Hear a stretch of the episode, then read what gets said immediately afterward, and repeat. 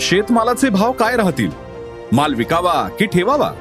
Market trend राष्ट्रीय आंतरराष्ट्रीय घडामोडींचा बाजारावरचा परिणाम. जाणून घेण्यासाठी ऐका अॅग्रोवनचं शेत मार्केट पॉडकास्ट. रोज रात्री आठ वाजता अॅग्रोवन डॉट कॉम आणि भारतातल्या सगळ्या अग्रसर पॉडकास्ट स्ट्रीमिंग प्लॅटफॉर्मवर.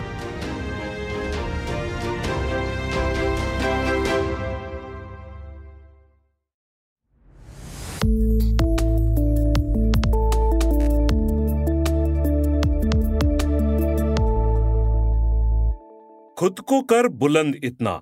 लेखक प्र र चिपळूणकर. शेतीपुढे सतत काही ना काही संकटांची मालिका चालू असते. शेतकऱ्यांचे अर्थशास्त्र सतत बिघडत राहते. कोणतेही सरकार आलं तरी स्वामीनाथन आयोगाच्या शिफारशीनुसार उत्पादन खर्चावर पन्नास टक्के भाव किंवा हमी भाव देऊ शकणार नाहीये ही वस्तुस्थिती आहे. कर्जमाफी ही इतक्या सहजासहजी मिळू शकत नाही. त्यावर वरिष्ठ पातळीवर खूप अभ्यास केला जातो. लोकशाहीत अशा सुविधा देण्याचा संबंध निवडणुका आणि मतांशी असतो. एखादा माल ज्यावेळी मंदीत जातो त्यावेळी शेतकऱ्यांचे प्रचंड नुकसान होते. आपल्याला असं वाटत असतं की व्यापाऱ्यांचं काहीच नुकसान होत नाही. वास्तविक व्यापारीही मंदीवर नाखुशच असतात. त्यांनाही तेजीच पाहिजे असते की हो. शेतकरी शेतमालाचे उत्पादन करतो पण त्याचा दर ठरवण्याचा अधिकार त्याला नाहीये असं बरेचदा बोललं जातं. हे खरंच आहे. परंतु शेतमालाचा दर जसा शेतकरी ठरवू शकत नाही ना तसा तो व्यापारी सुद्धा ठरवू शकत नाही. दर हे अर्थशास्त्राच्या नियमानुसार मागणी आणि पुरवठा यावर ठरत असतात. परंतु त्यात सरकार निर्यात बंदी आयातीला परवानगी असे निर्णय घेऊन हस्तक्षेप करत असते. ते बहुतांश वेळा ग्राहकांच्या बाजूने आणि शेतकऱ्यांची माती करणारे असतात. मंदीमध्ये सरकार शेतकऱ्यांना मदत करत नाही. तर तेजी येताच संघटित शहरी मतदारांना दुखवण्यास तयार नसते. शेतकरी समाजाची संख्या साठ टक्क्यांच्या आसपास आहे. लोकसभेत किंवा विधानसभेत शेतकऱ्यांच्या प्रतिनिधींचे आधिक्य असते. तरीही एकोणीसशे पन्नासच्या प्रजासत्ताक दिनानंतर गेले साठ पासष्ट वर्षात शेतकरी हिताचा फारसा विचार झालेला नाहीये. इतिहास अगर इतिहासपूर्व साहित्याचा आढावा घेतल्यास राजेशाही संस्थानी मोगल अगर इंग्रज काळातही यापेक्षा वेगळी धोरणे राबवले गेल्याचे संदर्भ सापडत नाहीत. मी स्वतः गेली सत्तेचाळीस वर्ष शेती करतोय. उत्तम प्रतीच्या जमिनी बागायतीची हमखास आणि उत्तम सोय आदी सुविधा असूनही सर्व प्रकारच्या संकटांची मला भरपूर मुकाबला करायला लागलाय. मी कृषी पदवीधर आहे. सतत ज्ञानोपासना नवनवीन प्रयोगशीलता असं सर्व काही चालू आहे. तरीही या सर्जनशीलपणामुळे अनेक संकट मी स्वतःच्या हाताने ओढून घेतली आहेत. तरीही मी म्हणतो शेतीसारखा आनंद देणारा धंदा नाही. अनेकांना इतक्या चांगल्या सुविधा नाहीयेत. राज्यातील ब्याऐंशी टक्के शेती तर कोरडवाहू आहे. त्यांची शेती आनंददायी प्रसंगी दुःखाची तीव्रता कमी करणारी होणे हे गरजेचं आहे. सर्व काही मायबाप सरकार पाहून घेईल असं म्हणून चालणार नाही. काळ बदलला तसे शेती करण्याच्या तंत्रात आमूलाग्र बदल करणं गरजेचं आहे. आपल्या हातात काहीच नाहीये असं समजण्याचं काही कारण नाही. आपल्या हातात भरपूर गोष्टी आहेत. आपण त्याचा वापर मात्र करत नाही. कारण प्रत्येक अडचणीवर मार्ग काढणारी नवीन तंत्रे विकसित करण्याकडे आपण फारसं लक्ष देत नाही. आज हे काम मोठ्या प्रमाणावर व्यापारी संस्था करतायत. हे काम स्वतः शेतकऱ्यांनी करणं गरजेचं आहे. तरच त्याचा संपूर्ण फायदा फक्त शेतकऱ्यांना मिळेल. आपण अशा कुठल्या क्षेत्रात काम करता येईल हे बघूया. पहिलं म्हणजे जमीन सुपीकतेकडे आपण दुर्लक्ष केलंय. शेतीमध्ये आज केवळ उच्चांकी अगर जास्तीत जास्त उत्पादन मिळवणं या एकाच उद्दिष्टामागे शेतकरी धावत चाललाय. परंतु चांगलं उत्पादन येण्यासाठी ज्या माध्यमावर शेतीचा संपूर्ण डोलारा उभा आहे त्या जमिनीकडे लक्ष देण्यास कुणालाही सवड नाहीये. पूर्वी नैसर्गिकरित्या जमीन चांगली असल्यानं उत्पादन चांगलं मिळायचं. पण आता राहिली का हो तशी परिस्थिती जमिनीची. जमिनी खराब झाल्या आहेत म्हणजे नेमकं काय झालंय? जमिनी परत पूर्वपदावर नेण्यासाठी काय करावं लागेल? त्यासाठी जे मार्ग आपण अनुसरणार आहोत ते कमीत कमी खर्चाचे अगर बिनखर्चाचे असणं हे बदलत्या परिस्थितीत सर्वात महत्वाचं आहे मंदी येणारे आणि मंदीतही शेती किफायतशीर झाली पाहिजे असं उद्दिष्ट ठेवूनच शेती करायला शेतकऱ्यांनी शिकलं पाहिजे. शेतीत उत्पादन खर्च कमीत कमी ठेवणं. उत्पादन किफायतशीर आणि उत्पादनाचा दर्जा उत्तम असं सूत्र कसं ठेवता येईल? यावर गेले पंचवीस वर्ष मी अभ्यास करतोय. हा अभ्यास पुस्तकात मेंदूत आणि सर्वात महत्वाचं म्हणजे शेतात असा सर्वत्र होणं गरजेचं आहे. शेतीत खर्च कमी करण्याचे सर्व मार्ग जमिनीच्या सुपीकतेशी संबंधित आहे जमिनीची सुपीकता प्रामुख्याने सेंद्रिय कर्बाशी संबंधित आहे. त्यामुळे सेंद्रिय पदार्थांचे व्यवस्थापन हा विषय सर्वात महत्त्वाचा ठरतो. हा विषय आज चांगले कुजलेले शेणखत कंपोस्टचा वापर एवढ्यातच अडकून पडलाय. मी म्हणतो शेणखत आणि कंपोस्टचा वापर करून जमिनीची सुपीकता वाढवायची हे तंत्र आता कालबाह्य झालंय. आपल्याला जर उत्पादन खर्च मर्यादित ठेवायचा असेल तर पशुपालनाची शेतीला जोड अगर शेणखत कंपोस्ट हे विषय सोडून द्यावे लागतील आणि त्याला स्वस्त पर्यायांचा शोध घ्यावा लागेल. याबाबत माझी मतं प्रचलित मताच्या पूर्णपणे वेगळी आहेत. प्रत्येक जमिनीचे क्षेत्र सेंद्रिय खताबाबत स्वयंपूर्ण करणं चार बांध्याच्या बाहेरून चिमूडभरी सेंद्रिय खत आणून न टाकता जमीन सुपीक करणं याबाबत मी आग्रही आहे. चार बांधाच्या आत फुकटात मिळणाऱ्या पदार्थातून जमीन उत्तमरित्या सुपीक करता येते. मागील पिकाचे जमिनीखालील अवशेष व चालू पिकात दोन ओळीमध्ये उगवणाऱ्या तणांचा युक्तीनं वापर केल्यास जमीन फुकटच सुपीक करता येते. जसे एखादे पीक मिळवण्यासाठी आपण भरपूर काम करतो तसे जमिनीला सेंद्रिय खत मिळवून देण्यासाठी मुद्दाम शेतीत काही नवीन कामं व तंत्र निर्माण करणं गरजेचं आहे. याची गरज लक्षात येण्यासाठी तुम्हाला एक संदर्भ सांगतो. तो आहे सूक्ष्म जीवांची भूमिका. पीक वाढीविषयक सर्व कामं जमिनीतील सूक्ष्म जीवांकडूनच पार पाडली जातात. त्यांच्या सहभागाशिवाय पिकाची वाढ केवळ अशक्य आहे. आता हे काम जर त्यांच्याकडून व्यवस्थित व्हायचं असेल तर त्यांच्या पोटापाण्याची सोय करणं हे शेतकऱ्याचं प्रथम कर्तव्य ठरतं. बरोबर आहे ना? त्यांच्या पोटापाण्याची सोय म्हणजे सेंद्रिय कर्बाचं व्यवस्थापन. आज अनेक कारणांमुळे या विषयाकडे दुर्लक्ष झालंय.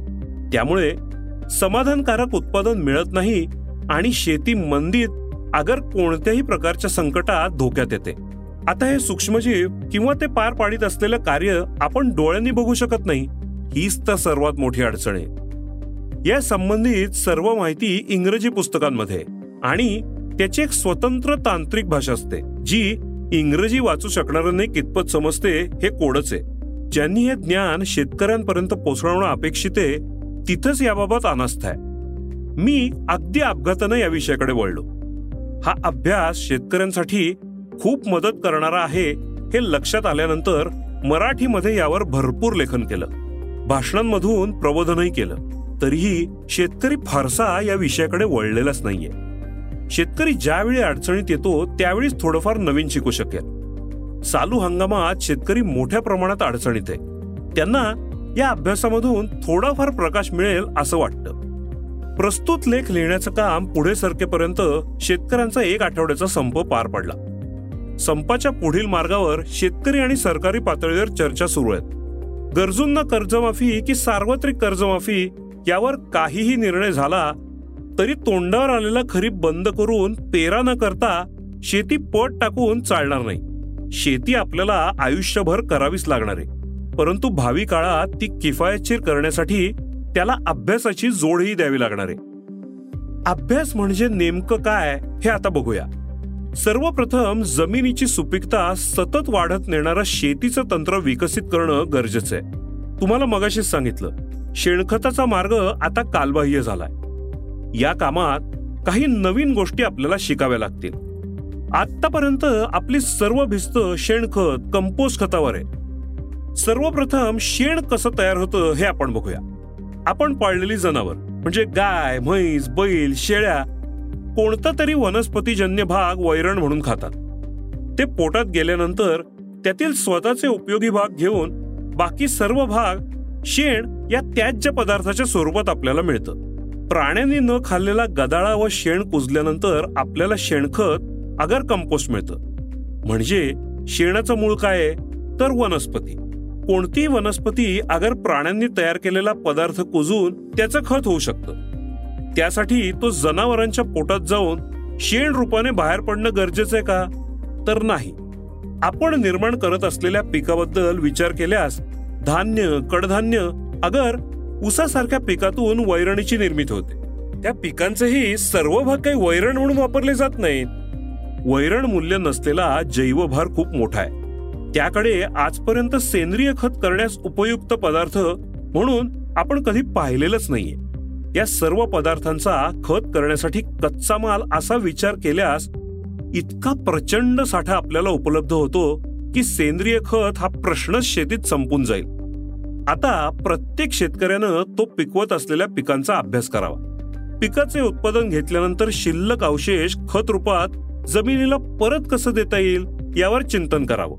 पीकवार विभागवार प्रत्येक वेगवेगळ्या परिस्थितीसाठी वेगवेगळी तंत्र विकसित करणं गरजेचं आहे. हेच तर खरं कौशल्याचं काम आहे. जमिनीतील सेंद्रिय कर्बाची पातळी उच्च पातळीवर सतत राखणं हा शेतीतील कळीचा मुद्दा आहे. जगभरातील शास्त्रज्ञांना या प्रश्नानं ग्रासलंय. आता याचं पर्यायी तंत्र कसं आहे यावर आपण बोलूया. मी एकोणीसशे नव्वद सालापर्यंत परंपरागत मार्गाने वाटचाल केल्यानंतर पर्यायी मार्ग शोधत नवीन तंत्र विकसित केलंय.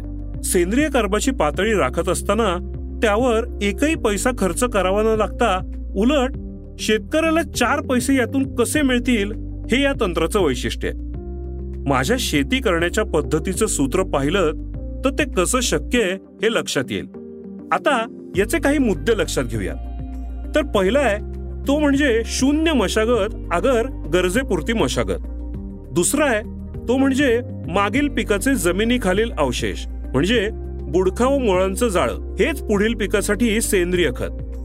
पिकाच्या दोन ओळीत युक्तीनं तण वाढवणं आणि तणनाशकाने ते जसं आहे तसंच मारून जागेवरच ते कुजवून त्याचं खत करणं. तिसरा मुद्दा आहे तो म्हणजे चार बांधाच्या बाहेरून चिमूटभरही सेंद्रिय खत आणून न टाकता जमिनीत उच्च पातळीवर सेंद्रिय कर्ब सतत राखणं. चौथा मुद्दा आहे सेंद्रिय कर्ब उच्च पातळीवर म्हणजे कमी पाणी. कमी रासायनिक खत कमी रोगराई कमी औषध फवारण्या. चांगलं विक्रमी नव्हे बरं का? चांगलं उत्पादन. चांगल्या दर्जाचं उत्पादन. चांगला दर आणि चांगलं उत्पन्न. पाचवा मुद्दा आहे तो म्हणजे संकट काळात कमीत कमी नुकसान म्हणजे कमी जोखीम. सहावा मुद्दा आहे नको बैल ट्रॅक्टर पॉवर टिलर पशुपालन. सातवा मुद्दा आहे तो म्हणजे कमीत कमी मनुष्यबळाचा वापर. जो भावी काळामध्ये सर्वात महत्त्वाचा मुद्दा ठरणार आहे. आठवा आहे तो म्हणजे बागायतीबरोबर कोरडवाहू शेतीसाठी हे तंत्र उपयोगी करणं. आणि नववा मुद्दा आहे तो गरिबापासून श्रीमंतापर्यंत कोणीही सहज वापरेल असं तंत्र विकसित करणं. प्रत्यक्ष काम करू लागल्यानंतरच या तंत्रातील अनेक बारकावे लक्षात येऊ लागतात. पायाभूत नियम अगदी सारखेच सगळ्यासाठी. पण प्रत्येक पिकासाठी थोडाफार फरक करून स्वतंत्र तंत्र विकसित करण्यासाठी आपली बुद्धी आणि अनुभव पणाला लावावं लागेल. आपले शेतकरी बांधव ते निश्चित करू शकतात असा मला ठाम विश्वास आहे.